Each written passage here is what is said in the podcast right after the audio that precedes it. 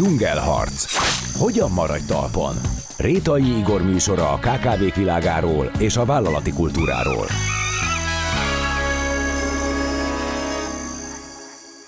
Sziasztok! Ez itt a Dzsungelharc, a cégeket működtető emberi energiáról. Ebben az epizódban egy több mint száz éves múltú gyár mai életéről lesz szó. Azért, mert itt az időt más léptékben mérik. Az első világháború végén Trianon után indult részvénytársaságot a második világháború befejezése után néhány évvel, sok száz társával együtt államosították. Aztán egy évtized múlva, 1960-ban Szentesre került a gyártás, és egy újabb emberöltő után 1992-ben már egy nagy világcég tagja. Első ránézése így elég nehéz önazonosságot, belső kultúrát építeni, de a valóság más mutat, mint gondolnánk. Mert a belső kultúrát azok építik, akik részei a szervezetnek, és olyat teremtenek, amilyenek ők maguk. Ők pedig nem máshol akarnak kibontakozni, hanem azt a helyet jobbá tenni, ahol élnek és dolgoznak. A fenntarthatóság nem cél, amit egyszer el kell érni, egyszerűen ez a mindennapi gyakorlatuk. Mert a fenntarthatóságot nem csak biológiai, fizikai jellemzőkben, adatokban lehet mérni, hanem viharáló emberi kapcsolatokban, egymásra figyelésben. Erről az életformáról és mindennapi gyakorlatról a Legrand két munkatársa beszél. Vendégeim Károly László vezérigazgató és Sós Viktória szereldei csoportvezető a Legrand-tól. Sziasztok! Sziasztok! Az első kérdésem Károly Lászlóhoz szólna. Milyen az ideális vállalat? Vagy pontosabban milyen az ideális vállalati kultúra? Fenntartható. Ennél jobban nem lehetett a közepébe találni szerintem, mert a fenntarthatóságot általában a természeti körülményekre, fizikai körülményekre szokták vonatkoztatni az emberek, vagy legalábbis a közgondolkodás. Ez nem működik az emberi fenntarthatóság nélkül. Igen, én, én ezt nagyon széles körbe gondolom, mert hogy minden vállalkozást valaki elindít egyszer, tehát ugye egy egyszemélyes vállalkozásként indul, és az a vállalkozó, aki ezt kitalálja, és aztán megpróbálja fölépíteni, és valakinek sikerül globális vállalatbirodalmat építeni, valakinek nem, meg aztán egy idő után a tulajdonos és a működtetés az elszakad egymást egy nagyobb multicégeknél, de akkor fenntartható, hogyha üzletileg olyan megoldásokat talál, amelyeknek megvan a helye, hogy ezek versenyképesek, hogyha a munkavállalók elköteleződnek valamilyen formában a cég mellett, hiszen hogyha nincsen elkötelezett munkavállaló, akkor nincs teljesítmény, és hogyha a vállalatnak a környezeti lábnyoma és a tevékenysége úgy történik, úgy van szervezve, hogy ezáltal a tevékenységeből, a eredményekből visszaad valamit a társadalomnak, és hát nem ö, szennyezi, és nem hát tönkreteszi a környezetet, hanem meg, megpróbálja megőrizni. Azért tettem fel ezt a kérdést, mert ugye milyen az ideális vállalat, hogy egyébként akkor a Lögrand ehhez képest?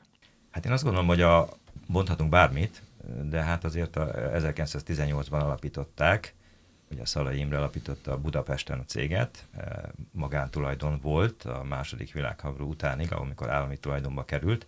Összevonták, szétdarabolták, e, lekerült a tevékenységnek egy része Szentesre, az devált még mindig állami tulajdonként a központi budapesti vállalattól, Kontavil néven, majd pedig a privatizáció első hullámában a vállalatcsoport, a Lögrand vállalatcsoport tulajdonába került. A Lögrand akkor családi tulajdonban volt, hát két családnak a tulajdonába. 2000-ben már ugye eladták ezeket a részvényeket, és gyakorlatilag kis befektetők tulajdonában a Lögrand vállalatcsoport. Tehát azért változatos tulajdonosi kör volt, és mi itt vagyunk, meg vagyunk, bővülünk, és most az elmúlt 30 évről tudok igazán könnyebben beszélni az előzőről, csak így, mint könyvekben olvasott tanulmányról vagy ismeretekről de azt gondolom, hogy nagyon szépen fejlődtünk. Hát igen, erről majd később beszélünk, de ez mondta, hogy a 30, ugye, és önöknek volt egy program, hogy 30 évesek, és akkor csináltak 30 éve, 30 dolgozói interjút, podcaston, meg kiadtak egy ilyen kötetet.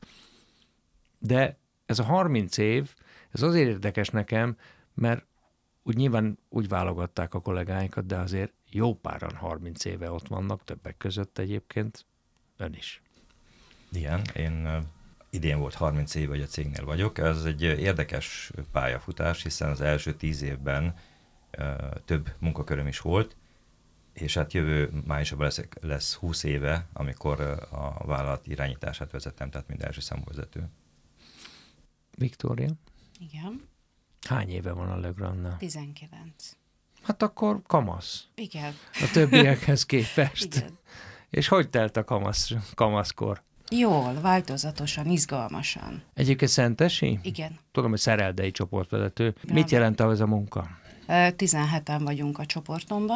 Uh-huh. A napi munkát irányítom tulajdonképpen. És 19 éve ezt csinálja? Nem. Betanított munkásként kezdtem. 2004-ben. Hogy került egyébként a Legrandhoz? Volt egy megszakítás, tehát én érettségi után egy hónappal kezdtem ott dolgozni, mert pihenni akartam, nem akartam rögtön főiskolára, egyetemre menni, és ez Megértem, volt a én is ezt tettem az érettségi után. és így kerültem oda. Végülis unokanővérem dolgozott akkor még ott, és ő általa sikerült bekerülnöm. Aztán én egy fél év után ott hagytam a Lögrandot, mert mennél szerettem volna iskolába, aztán mégiscsak visszamentem a Lögrandhoz, mert úgy gondoltam, hogy nekem, nekem kényelmesebb, meg jobb, hogyha van keresetem, mint hogy visszajönni az iskolapadba, és így ott ragadtam. És miért ragadtad? Mert tetszett. Mi tetszett? A szerelés. Olyan, mint a felnőtt Lego. De apró alkatrészekből csinálunk egy terméket. De tényleg egy összeg illesztik, semmi csavarozás, semmi ilyen... Hát ilyen... terméktől függ. Aha. Most már egyre kevésbé, mert ugye célgépeink vannak, egyre több, és hát mégis dolgozik helyettünk. És sokan azt gondolnak, hogy ez egy monoton munka. Az. Az. És mégis szereti? Én igen. Mit szeret benne? Lehet közbe gondolkodni, és versenyzek magammal, hogy többet, Nem mondja. Többet, de ugye meg van határozva, hogy egy óra alatt mennyit kell összeszerelni, és akkor a cél, hogy ennél több sikerül. De miért? Nem tudom. Kivel? Tehát magával mi Magammal. hajtja? Hát meg a többiekkel is nyilván. Mondjuk én most már nem szerelek, ugye, hogy csoportvezető vagyok, most már kevés rész ez, hogy termeljek, de minden nap igyekszem. Legalább egy fél órát, egy órát, mert akkor tudok gondolkodni. De tehát hát, egy ilyen bizonyos szinten kikapcsol is. Tehát az úgy van, hogy a kollégái azt látják, hogy elkezd szerelni, akkor azt mondják, hogy a főnök gondolkodik? Nem biztos, hogy tudják, hogy én akkor gondolkodom, de hatékonyabban gondolkodom, mint hogyha a gép előtt ülök és nézem, hogy mi van még hátra. És a kollégáit egyébként maga választja ki? Bizonyos szintig igen. Mennyire bizonyos szintig? Hát mikor felvesznek embereket, akkor ugye szét van osztva, nyolc csoport van különben, és utána nyilván függ attól, hogy meg vagyunk-e vele elégedve, hogy akkor maradhat-e, illetve képességektől függően van, hogy odaadunk, tehát csereberéljük őket, hogy ilyenre is van lehetőség. Hát ez a 19 év, ez sok. Igen. Soha nem akart elmenni? Nem.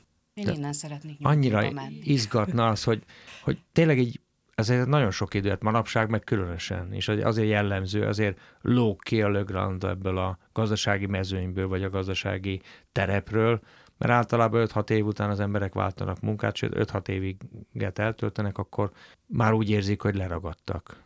Mi ennek a csapatnak a lényege? Hát ez egy nagyon érdekes kérdés, és azt gondolom, hogy én e, e, nem biztos, hogy mindig így álltam hozzá, de a, a, ez a 30 év ez egy jó tanítómester volt. Előtte is volt, volt öt munkahelyem, ez a hatodik munkahelyem, úgyhogy az első tíz évben e, e, volt öt munkahelyem, de talán a legtöbbet itt tanultam, és e, sokban változtam is. E, sőt, e, hozzáteszem, vitáim is voltak mondjuk a vállalat központtal arról, hogy milyen vállalati kultúrát építsünk föl, és hogyan legyenek a kapcsolatok egy vállalaton belül, talán erre a legjobb példa a G-nek a, a példája, most már ugye túl van a csúcson, tehát ugye el is adogatott magából darabokat, ugye Magyarországon is láttuk a Tunzgramnak a sztoriát, de egy ezelőtt mondjuk 30 évvel egy nagyon elismert vállalkozás volt, és azt gondolták, hogy, hogy ezt kell másolni. Sajnos van a, az üzleti világban, de hogy mindenütt van egy ilyen orientáció az emberekben, hogy ami, aki valami nagyon jól csinál, akkor próbáljuk ugyanazt utánozni. És a G-nek az volt a, a ugye mondjuk vezetői szinten az volt a, a koncepció, hogy maximálisan leterhelni az embereket, tehát kicsavarni a 8-12 óra munkából 24-36 óra teljesítményt, és nagyon-nagyon magas jövedelmet adni a, a emellé. Tehát ugye nagyon csábító legyen ez. Hát ez ilyen, gondolom, ez ilyen hatékonysági megfontolás. Hát lehetett. valószínűleg hatékonysági megfontolásból, de ugye ezt nem lehet csinálni, csak 3-5 évig maximum, mert előbb-utóbb ugye mozogniuk kellett az embereknek, vagy Hát ha egy motor teljes gázon megy, előbb-utóbb elkopik. Ez az egyik oldala, a másik oldala pedig milyen az az élet, amikor az ember mondjuk 5 évenként agyon hajtja magát, és aztán utána elmegyünk nyugdíjba, és lehúzza a rólót szószoros, majdnem a szószoros értelmében. Mm. És uh, én azt gondoltam, hogy uh, persze az életminőség az nagyon fontos, ahhoz meg kell egy jövedelem. De nem mindegy, hogy uh, milyen munkatársakkal, kikkel veszük magunkat körbe, milyen környezetben dolgozunk, hogy az a 8 óra, vagy néha 9 vagy 10 már előfordul, hogy ugye nálunk is a terhelés az hullámzó van, amikor nagyobb a hajtás, amikor kevésbé, azt képbe lehet pótolni, vagy föl lehet töltődni, de hogy olyan emberekkel ö, legyünk együtt, akikkel szívesen ö, vagyunk, hiszen az illetünknek a, főleg ha az alvást kivesszük, akkor a több mint a fele, ha meg abban számoljuk, akkor az egyharmada, amit a munkáján töltünk. És talán ez az, ami, amit sikerült megvalósítani így lépésről lépésre évek folyamán, és hozzáteszem, biztos, hogy nem így indultam el annó, amikor ide kerültem, hogy ezt most így akarom majd építeni.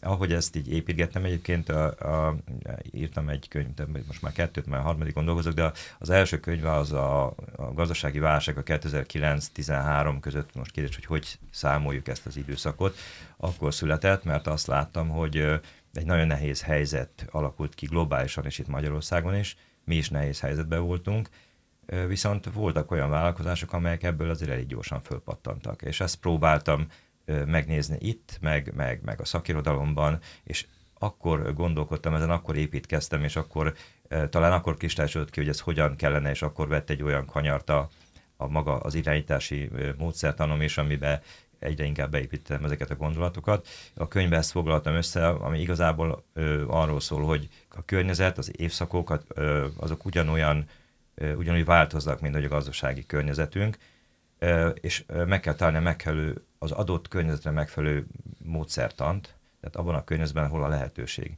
Úgy gondolom, hogy különösen igaz akkor, amikor nehéz környezetben élünk. Tehát amikor ilyen jó a gazdaság, mindenkinek nagyon jól megy, még annak is, aki mondjuk keveset tesz érte, mert, mert most pont olyan környezet van, akkor, akkor könnyebb, és mindenki kicsit úgy elengedi magát, akkor kevésbé fontos az, hogy egy, egy jó csapatba, vagy valahol tartozunk. Ez mindenkor fontos, de talán akkor kevésbé érezzük ezt. De egy nehéz üzleti környezetben, egy nehéz gazdasági helyzetben, egy nehéz politikai helyzetben azért az globálisan a, a mai, tehát a Covid előzménnyel, meg a háborúkkal a környékünkben azt bőven mondhatjuk, hogy nem olyan rózsás, rózsaszín információkkal ébredünk reggelenként a híreket olvasva, vagy, vagy, vagy hallgatva. Tehát ilyenkor még inkább fontosabb tartozni, valahol még inkább fontosabb az, hogy tudjuk, hogy segíthetünk egymásnak, és van, a, aki segíthet, segít nekünk is, hogy a szükségünk van rá. És hát ezt persze meg lehet találni a családban, meg lehet találni a barátok között, de egy, egy jó vállalatnál szerintem a vállalati munkatársak között is meg kell tudni találni. De ez nem működhet mástól szerintem, mint az emberektől. És például Viktóriát kérdezem, hogy oké, okay, most a Covid. Akkor ezt a kis csapatával ezt hogy élték meg? Nem volt egyszerű. És meséljen ezzel a nehézségről. Mert gondolom nem mehettek be. Volt olyan is, igen, mikor otthon kellett maradni, illetve mikor már visszamehettünk dolgozni, ugye akkor is volt, akik Mit nem érzett, jöttek. amikor megtudta egyébként, hogy Covid? Ez egy, ez egy járvány. Kétségbejtő volt. Megijedt? Meg, persze. persze. És mire gondolt először? Hát, hogy remélem komoly baj nem lesz. Már így, így mm, családon belül, vagy akár a munkahelyet is figyelembe uh-huh. véve. Hanem, hogy túléljük. És akkor mit csináltak? Hogy kezdtek neki a válságkezés, akkor nem lehetett bemenni?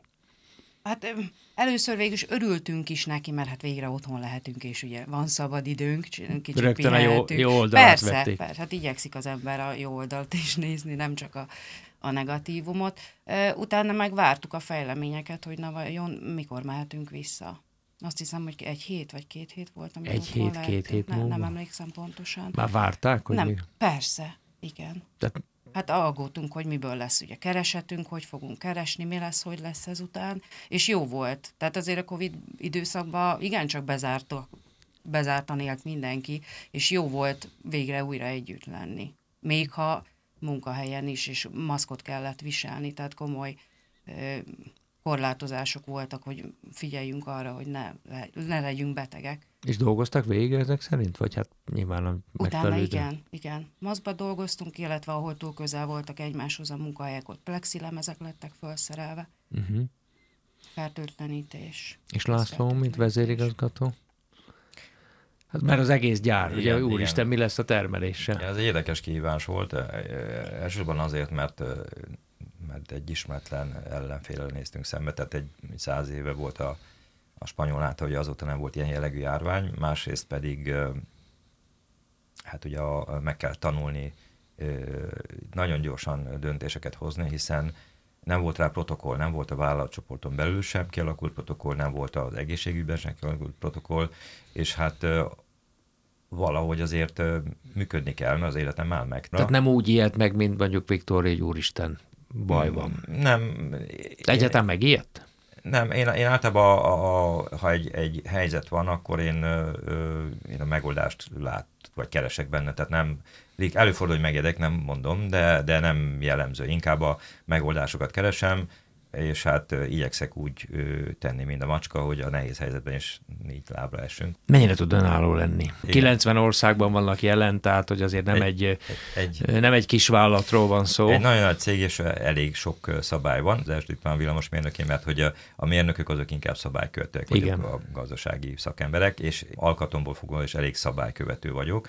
Viszont az elmúlt most már 19 éve az üzleti tevékenységért felelek, és az a legnagyobb fókusz a feladatom között, ahol nem lehet kockázat nélkül sikeresnek lenni.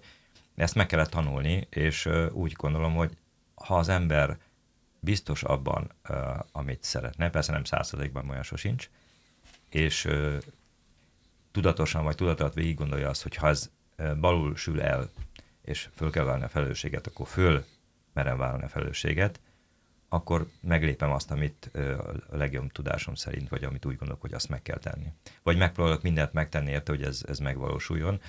Az esetek 80-90 százalékában sikerül, tehát hogy van olyan, amikor fölvállalom a döntést, ha mondjuk ellenkezik egy, mondjuk egy központi elvel, természetesen leegyeztetve, és van olyan, amikor nem tudom megtenni, mert megpróbálom, leegyeztetem, tovább viszem, eszkalálom, és uh, ugye az viszont nem, azon nem léphetek túl azon a vonalon, tehát akkor értem szerint, akkor nem teszem meg. És modellezzünk, említette a felelősséget Viktóriánál, valamelyik munkatársa valamit rosszul csinál. Akkor ezt Viktória hibázik, vagy a kollega? Mindketten. És miért mindketten? Mert felelős vagyok az ő munkájáért is. Na ez érdekelt engem, hogy ez hogy alakul ki, hogy ezt érezni. Mert egyébként a saját tapasztalatom az, hogy a vezetők hátrafordulnak, és előre hívják a, a hibás munkatársat, hogy ő, ő volt ja, az. hát mi egy csapat vagyunk. Tehát aki az én csoportomban van, azért én felelek. És ezt meg is beszélik, vagy ez így van? Szerintem természetesen így van. Ez mitől alakul így hogy hát jó, hát persze mi csapat vagyunk? Én mindig azt szoktam mondani, hogy ez olyan, mint a, nem tudom, lehet, hogy most nem, még, mégis most pont jó példa, hogy mint a foci, mert most ugye pont jó, jó irány. Most igazán jó példa, igen. igen. Tehát én azt mondtam, hogy azt nem tudjuk eldönteni, hogy mennyi ideig dolgozunk egy cégnél. Többet, kevesebbet. Az élet alakítja az embernek a sorsát, de az, amit abban a cégnél megvalósítunk, az a, az a mi teljesítményünk. Tehát, hogyha egy rossz teljesítményű, nem nagyon ismert, nem elismert és egy gyenge vállalkozásban dolgozunk, akkor a mi teljesítményünk is, a mi értékünk is olyan. Ha viszont mindent megteszünk azért, hogy az a csapat, aki abban a cégben dolgozik, az jól teljesítsen, hogy az NB1-be focizzon, hogy együtt ö, sikereket, eredményeket és jó élményeket is érjen el, és itt fontos az, hogy az eredmények mellett ez egy, én azt gondolom, hogy lehet élménynek is nevezni, hogy együtt beszélgetünk, nevetünk, vagy elmegyünk sörözni, vagy, vagy, vagy, vagy barátkozni, vagy bármit. És hogy ezt, ezt próbáltam ö, megvalósítani, most ezt nem úgy, hogy most ezt elmondogattam így sokszor, hanem hogy végig olyan körülményeket teremtsek, és ö, olyan lehetőséget adjak a munkavállalóknak, hogy ezt így éljék meg. Tehát, hogy erősítsük ezt a közösséget. Tehát ameddig itt vagyunk, addig tegyünk meg mindent azért, és érezem mindenki, vagy majdnem mindenki így, hogy ez, ez fontos a számára, mert ő fontos a többieknek, és ez az ő eredménye is, tehát mindenki, aki a maga részét hozzáteszi. Egy vezetőnek a felelőssége nem csak a saját teljesítménye, de ha egy csapata van, akkor felelős a csapatáért, hiszen az is a felelőssége, hogy az a csapat együtt jól teljesítsen. Ez nem azt jelenti, hogy nem követhetnek el hibát, mindenki hibázott. Sőt, hogyha nem próbáljuk meg, akkor, akkor, akkor vagy nem próbálunk új dolgokat, akkor gyakorlatilag elveszítjük a fejlődés egy, egyik mozgatórugóját, tehát abban viszont benne van, hogy valamilyen dolog nem úgy sül el, hogy szeretnénk.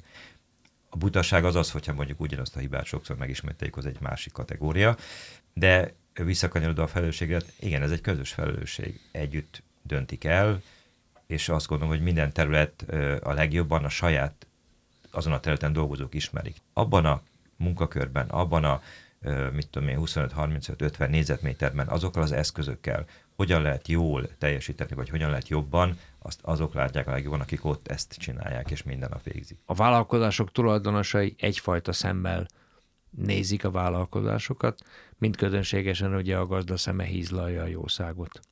Az alkalmazottak pedig vállalnak egy feladatot, és nem terjed túl se az akaratuk, se a figyelmük a feladatok elvégzésén. De amit most elmondtak, nekem úgy tűnik, hogy mégiscsak egy ilyen tulajdonoshoz hasonló szemlélet van a Szentesi gyárban. Hogy érzi például Viktória, hogy a sajátja, vagy, vagy csak azt érzi, hogy igen, fontos, amit csinál? Miért nem alkalmazottként beszél erről a munkáról? Lehet, hogy azért, mert nagyon szeretem. És szeretném, hogy a csoportom jól teljesítsen. Érzelm, tehát, hogy az érzelmei lendítik elő? az, az, az, ember, az embereket é, szereti? Is. Igen. Fontos az, hogy figyeljünk rájuk. Uh-huh. Tehát nem, nem az van, hogy vagy, vagy ne, nem, a, nem korbáccsal kell ütni őket, hogy már pedig haladja és gyorsabban uh-huh. és minél többet, hanem, hanem merjenek szólni, hogyha problémájuk van, hogyha éppen aznap mondjuk az a munka, amit én szerettem volna ne, rábízni, hogy az most neki nem, mert éppen És szólhat? Szólhat. Mennyire szokott beszélgetni a kollégáival, hogy éppen mi bajuk van? Ö, nem nagyon. Nem? Nem. nem hanem akkor én érzi? Ne, valahogy nem, én nem, nem az a fajta vagyok, most ezt lehet így mondani. Tehát én nem ilyen tutújgatós vezető vagyok, hogy mindent tudok róla magánéletileg és egyéb. És ha valami nem stimmel, azt érzi, vagy ez hogy, hogy, tapo- rajtuk. hogy tapogatja ki ezt? Látszik rajtuk. És akkor rá lehet kérdezni. És ez előfordult már, hogy kollégáin csattant a nem. dühe? Nem. nem. Erre mindig figyelek, hogy nem mert nekem is fordítva, nekem is nagyon rosszul esne, hogyha teljesen indokolatlanul rámordul mondjuk valaki, amiről nem is én tehetek, csak én voltam éppen ott. Tehát a kollégá- kollégáival nem csinál meg olyat, amit magának nem szeretne? Nem. És bízom benne, hogy ők is így érzik, mert az egy dolog, hogy én így érzem, de lehet, hogy ők nem. nem. És mégis miért fogja magát vissza? Mert én is a csapat része vagyok. Több a felelősségem, más a munkaköröm, de egy vagyok közülük tulajdonképpen. Amikor kinevezték, akkor mit érzett? Hát büszke voltam. Nyilván ez egy motiváló erő volt annak idején. Jó, hogy de nem érezte, legyek, aztán csoportvezető. Nem érezte azt, hogy na jó srác, nem. csak akkor most én nem. még megmondom, hogy mi Inkább legyen reggel. féltem, mint hogy... Mitől félt? Hát, hogy hogy fognak elfogadni vezetőként. Hát de mit kellett elfogadni, hiszen ott dolgozott közöttük? De fiatal voltam még nagyon. Mennyire Tehát volt fiatal? Hát 20 éves voltam. Amikor kinevezték? Igen. Már, első körbe, tehát az is egy ilyen hullámzó. Aha. Nem rögtön voltam, 5-6 éve vagyok csoportvezető megint. És 20 évesen azért elfogadtatni magam, 40-45 éves nőkkel az azért nem feltétlen egyszerű dolog. És hogy ment? Rosszul. Le is mondtam annyira. Miért mondott le? Mert azt éreztem, hogy, hogy nincs tekintélyem, és nem, nem csinálják azt, amit én mondok. És nem később tartják. most miért lett tekintélye? Valószínűleg A kora miatt nem volt tekintély egyébként? Meg a tapasztalatlanságom miatt. Uh-huh. Szerintem. Tehát Meg kellett nyilván volt, rá. volt benne ilyen szakmai Biztos, rész is. persze. És most? Igen. Most már megértem rá. Hát azért én sem versenyeznék egy olyan főnökkel, aki biztos, hogy többet tud összeszerelni nálam, mert nagyobb a teljesítmény, nem? Tehát azért az... Ez is biztos benne van, igen, meg hogy mennyire látja át a dolgot az ember, az sem mindegy. Tehát nem mindegy, hogy csak az előttem levő feladatra tudok koncentrálni, vagy nekem azért 24-48 órát úgymond előre kell látnom, előre kell tervezni. Már a termelésben? Igen hogy a csoportom mit fog majd az elkövetkezendő 48 órába. Na de hát azt hittem volna, hogy ezt megmondják előre. Az előbb azt mondta, hogy Heti szinten. Kap egy táblát, azt tessék. Egy heti, heti szinten. szinten. És a napit azt nekem kell beosztani. És egyébként azt is mondta László, hogy itt saját fejlesztés is van szentesen. Tehát ez nem csak egy nevezzük egy bérmunkás üzem. Most a Legrand Magyarország az mint egy két vállalat lenne. Az egyik vállalat a Magyarországi Értékesítési Vállalat, itt a mi felelősségünk az, hogy bármilyen lögram terméket eladjunk Magyarországon, ha van értelme. A másik cég, ugye a Szentesen lévő gyártás és termékfejlesztés, az Európában 16 országba szállít és gyárt, és termékeket fejleszt. Egy termék és technológia fejlesztés van, és európai szinten... Tehát amit itt kitalálnak, azt mondjuk Lyonban, vagy nem tudom hol, Igen. bárhol a világon, három azt szabvány, tehát ott csak adják el. abban dolgozunk, és abban fejlesztünk, amibe, amihez értettünk előtte is, tehát a szerelvényekben, kapcsolókban, dugajakban, de a fejlesztés is ö, nagyobb kompetenciával rendelkezik, tehát nem csak a magyarországi gyárat illetően, tehát amit itt kifejlesztünk, az ö, más gyártóhelyre is kerülhet. A Lögrannak ilyen jellegű gyártóhelyei vannak még ö, Törökországban, Egyiptomban, volt Oroszországban, az már most már nem működik, és, és van Franciaországban, meg Olaszországban. Csak mondjon egy példát, mert így laikusként azt látom, hogy jó, tehát abban a termékcsoportban, a szerelvényekben, az nem viszonylag egyszerűnek tűnik, hogy kapcsoló, meg, meg és ott, ott, ott mit lehet fejleszteni?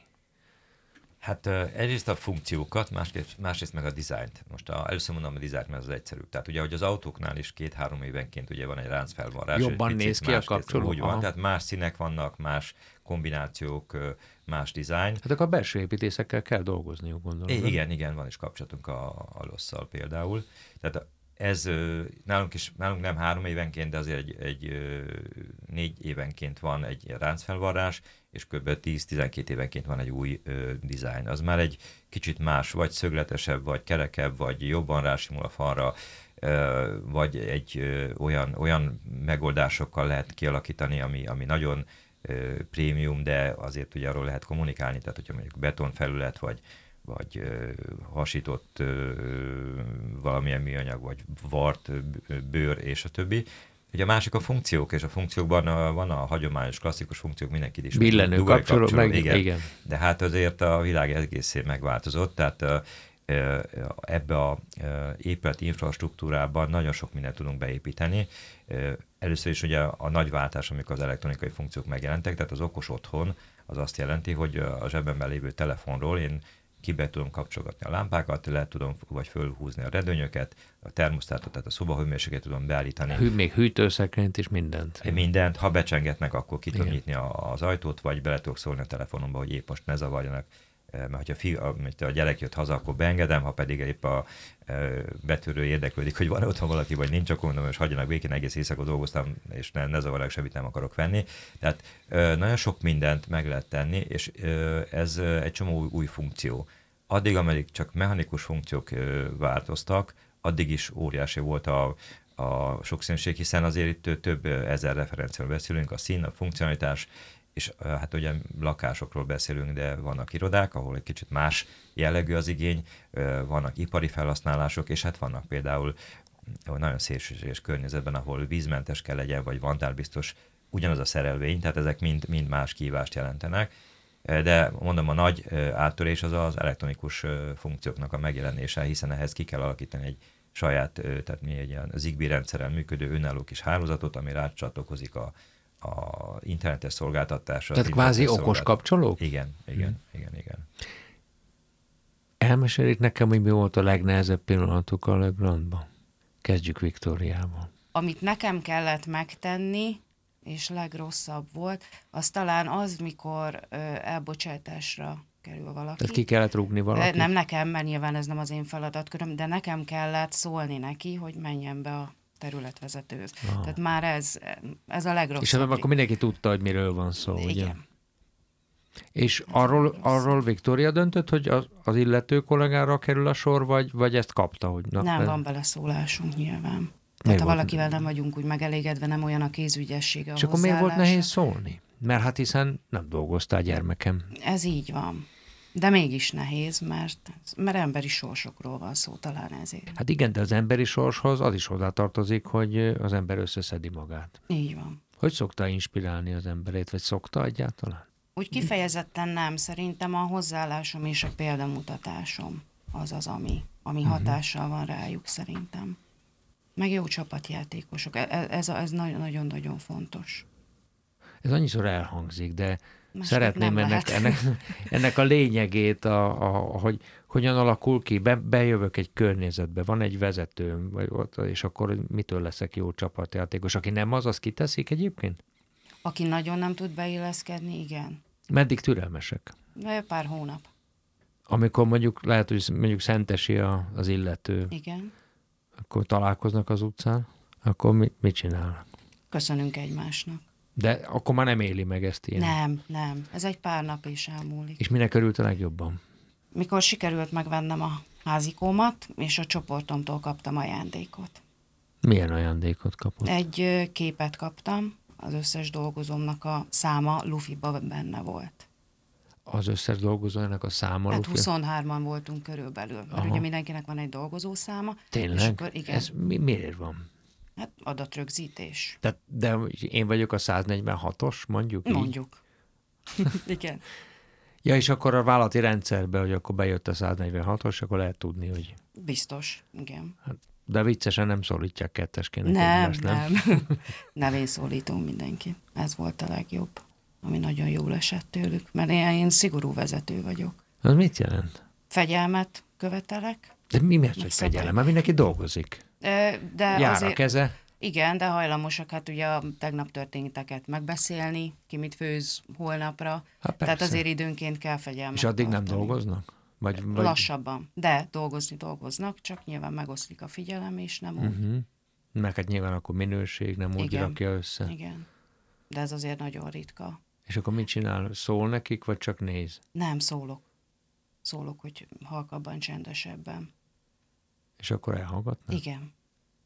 Nem mondják, ah, főnök, hagyjál már. Volt olyan is, mikor, de. mikor így reagáltak, igen. Igen. És mitől van tekintélye? Azt gondolom azért, mert figyelek rájuk. Ugyanerre tudok visz- de Nagyon-nagyon fontos az, hogy figyeljünk rájuk. És ne parancsolóak legyünk, hanem kérőek legyünk. De mindenki tudja a dolgát. Mindig kér egyébként? Nagyon komoly dolognak kell ahhoz lenni, hogy parancsoljak. Tehát én többször kérek inkább. És szerencsére ritka az, hogy, hogy el kell jutnom, hogy parancsolok valamit. És a vezérigazgató? Szintén kér? Ö, Én másképp szoktam, ö, vagy igyekszek másképp kommunikálni, attól függ, hogy milyen közegbe, vagy, vagy kikkel beszélek. Ha közvetlen hozzám tartozó ö, szakigazgatókkal, akkor először meghagyom, hogy ők tegyék, vagy boncolgassák a témát, és tegyenek javaslatot, mert hogyha mondjuk pont olyan javaslatot találnak, ami nekem is tetszik, akkor azt mondtam, hogy ez nagyon jó feladat, akkor hát akkor csináljuk így. Ha pedig más köve van, akkor, akkor azt hiszem, hogy igen. Akkor nem, amikor mondjuk ilyen vészhelyzet van, mint például a Covid idejében. Hát akkor az, nincs. akkor nem, nincs nem a kérések ideje. Igen, az nem a kérések ideje. Mennyit szokott járni a gyárma körbe? Hát mostanában ritkában, a, hogy a, mm, ugye a munkakörből adódóan sajnos vagy nem sajnos, mindegy, van pozitív és negatív oldala, sokkal több időt kell Budapesten töltsek, tehát ugye az én feladatom elsősorban az üzlet, Magyarország üzletfejlesztés, hiszen a gyártási folyamatok azok egy bizonyos automatizmus mentén működnek. Egyrészt, másrészt meg ugye annó, amikor még az különböző egyéb munkaköröket láttam el, akkor az első feladatom a vállalat átszervezése, átalakítása volt, majd ezt követően a logisztikai fejlesztések, technológiai transferek, a gyártásnak az vezetése, tehát mint gyárigazgatóként, tehát a, már most sok minden változott, de azért a, az inf- hogy ahogy ki van alakítva, vagy miért pont az a fal, miért oda került, vagy hogy miért van középen a szerel, de ezeket azért ebben én, nekem valahol ott van a kezemnyoma, ott volt, vagy még talán most is. Úgyhogy a, a most ö, gyakorlatilag hetente egy napot vagyok szentesen, és ö, két havonta jutok le úgy az üzembe egy bejáráson, vagy, vagy, vagy valamilyen tervezett módon, vagy pedig ö, ö, spontán módon. Azt még nem mondtál, hogy mi volt a legnehezebb pillanata ennek a 30 évnek. Ugy, ugyanaz, mert ismételni magam, tehát amikor embereket kell elküldeni, és az a 90-es évek közepén volt egy ilyen kellemetlen feladat, amikor elég sok embert kellett elküldeni, ott egy ö, 96-97-ben, hogy akkor a műszaki és az ipari terület tartozott hozzám, és egy nagyon nagy, akkor még elsősorban a magyar piacra gyártottunk és értékesítettünk, tehát nem volt ez a különvállás, és mm, ebben egy nagyon erős piacvesztést szenvedtünk el 96-ba, és ott majdnem száz ember kellett elküldeni, az eléggé megviselt. És hogy tudja ezen túltenni magát? Hát nehezen, nehezen. Én, Mi segít? Inkább úgy kérdezem. az segít, hogy megpróbáltam azóta olyan formán irányítani a vállalat fejlődését és olyan döntéseket hozni, hogy elkerüljük, hogy ilyen helyzetbe kerüljünk. És azt gondolom, hogy az elmúlt, beleértve a 2008-tól kezdődő nagy válságot és a Covidot is, tehát egy, mm, hozzá kellett nyúlni két alkalommal a létszámhoz, de az messze nem volt ilyen nagyságrendű, és ugye ahogy a teljesítményeket nézzük, tehát mindig arra törekszünk, és azt kell a kollégákat is úgy, úgy válaszolnak ki munkatársakat, hogy a megfelelő embereket a megfelelő helyre, tehát hogy oda kerüljön valaki, amit szeret csinálni. Tehát van, aki mozogni szeret, van, aki ismétlő feladatokat szeret végezni, van, aki kreatíva, van, aki a rutin munkát szereti, tehát hogy mindenki azt csinál, amit szeret, mert, mert akkor érzi jól magát ebben a munkakörben, és akkor lett igazán sikeres. És hát ugye másrészt meg a, azok az üzleti döntések, amelyeket akár a magyar piacon belül, vagy a vállalatcsoporton belül az egyéb irányú fejlesztések, bővítésekben próbálom úgy építeni, hogy ezek mindig a kifutó folyamatokra, termékekre, terhelésre újabbakat hozzanak. Hát, amit említettem, azért volt két ilyen kellemetlen helyzet. Az egyik a 90 mm, vagy 2009-ben, ugye az a válság azért nagyon beletenyerelt a működésben, nagyon szép fejlődés értünk el előtte, mert az előző négy évben, én 2004 és 4-ben vettem át a, az irányítást 2004-től 2008-ig emlékem szerint meg háromszoroztuk az árbevételünket, és ugye az ott akkor úgy kicsit úgy beállt minden. Viszont azt 2012-re visszadolgoztuk, tehát bőven túl is nőttük, azon, nőttük magunkat azon a létszámon. Ugye a másik ö, ö, nehéz helyzet az gyakorlatilag tavaly volt, amikor a, a, ugye nekünk, a, mint említettem, a gyártásnak a tevékenységében fontos szerepet játszanak a különböző európai országok, és ugye a, az orosz-ukrán háború miatt ugye az orosz, Oroszországból Le Grand kivonult, és ez a tevékenység nekünk ez majd 20%-ot jelentette a gyártás terülésében. Ugye ez, ez így egyik napra másikra történt, de itt is úgy gondolom, hogy minimális volt a hatás, és nagyjából úgy tudtuk megoldani, hogy ez fájdalommentes. Ugye ez egy jó kérdés, hogy az ember után találkozik ilyen emberekkel, én azt gondolom, hogy döntően már olyan emberek dolgoznak nálunk, akik jól teljesítenek, viszont az élet az, az néha hoz olyan helyzetet, amikor a, a több az fontosabb, mint a kevesebb, és, és ezt meg kell lépni. E, nem egy egyszerű feladat, és én is gondolkodtam már, hogy lehet, biztos lehet olyan helyzet, amiben azt mondja, hogy ezt inkább nem vállalom föl, azt én mondjuk nem lépném meg, hogyha mondjuk ezt kérnék, de Hát szerencsére eddig nem volt ilyen. Ha egy mondattal el kéne mondaniuk, hogy mi a Le Grand, akkor hogy fogalmaznának? Viktória? Biztos megélhetés, karrier lehetőség és család. László? Én is ugyanazt mondhatnám, hogy nekem majdnem olyan, mint otthon. Sors Viktória és Károly László, köszönöm, hogy eljöttek a dzsungelharcba, és beszélgettünk arról a szervezeti kultúráról, ami a Lögrandban van jelenleg. Évtizedek óta, és reméljük még évtizedekig. Köszönöm szépen. Köszönöm szépen. A dzsungelharc mai története véget ért. A vendégeim Károly László vezérigazgató és Sós Viktória szereldei csoportvezető voltak a Lögrantól. Hamarosan újra itt leszünk, és egy újabb igaz történetet ismerhettek meg a magyar gazdaság sűrűjéből. Köszönöm, hogy velünk voltatok. Réta Igort hallottátok.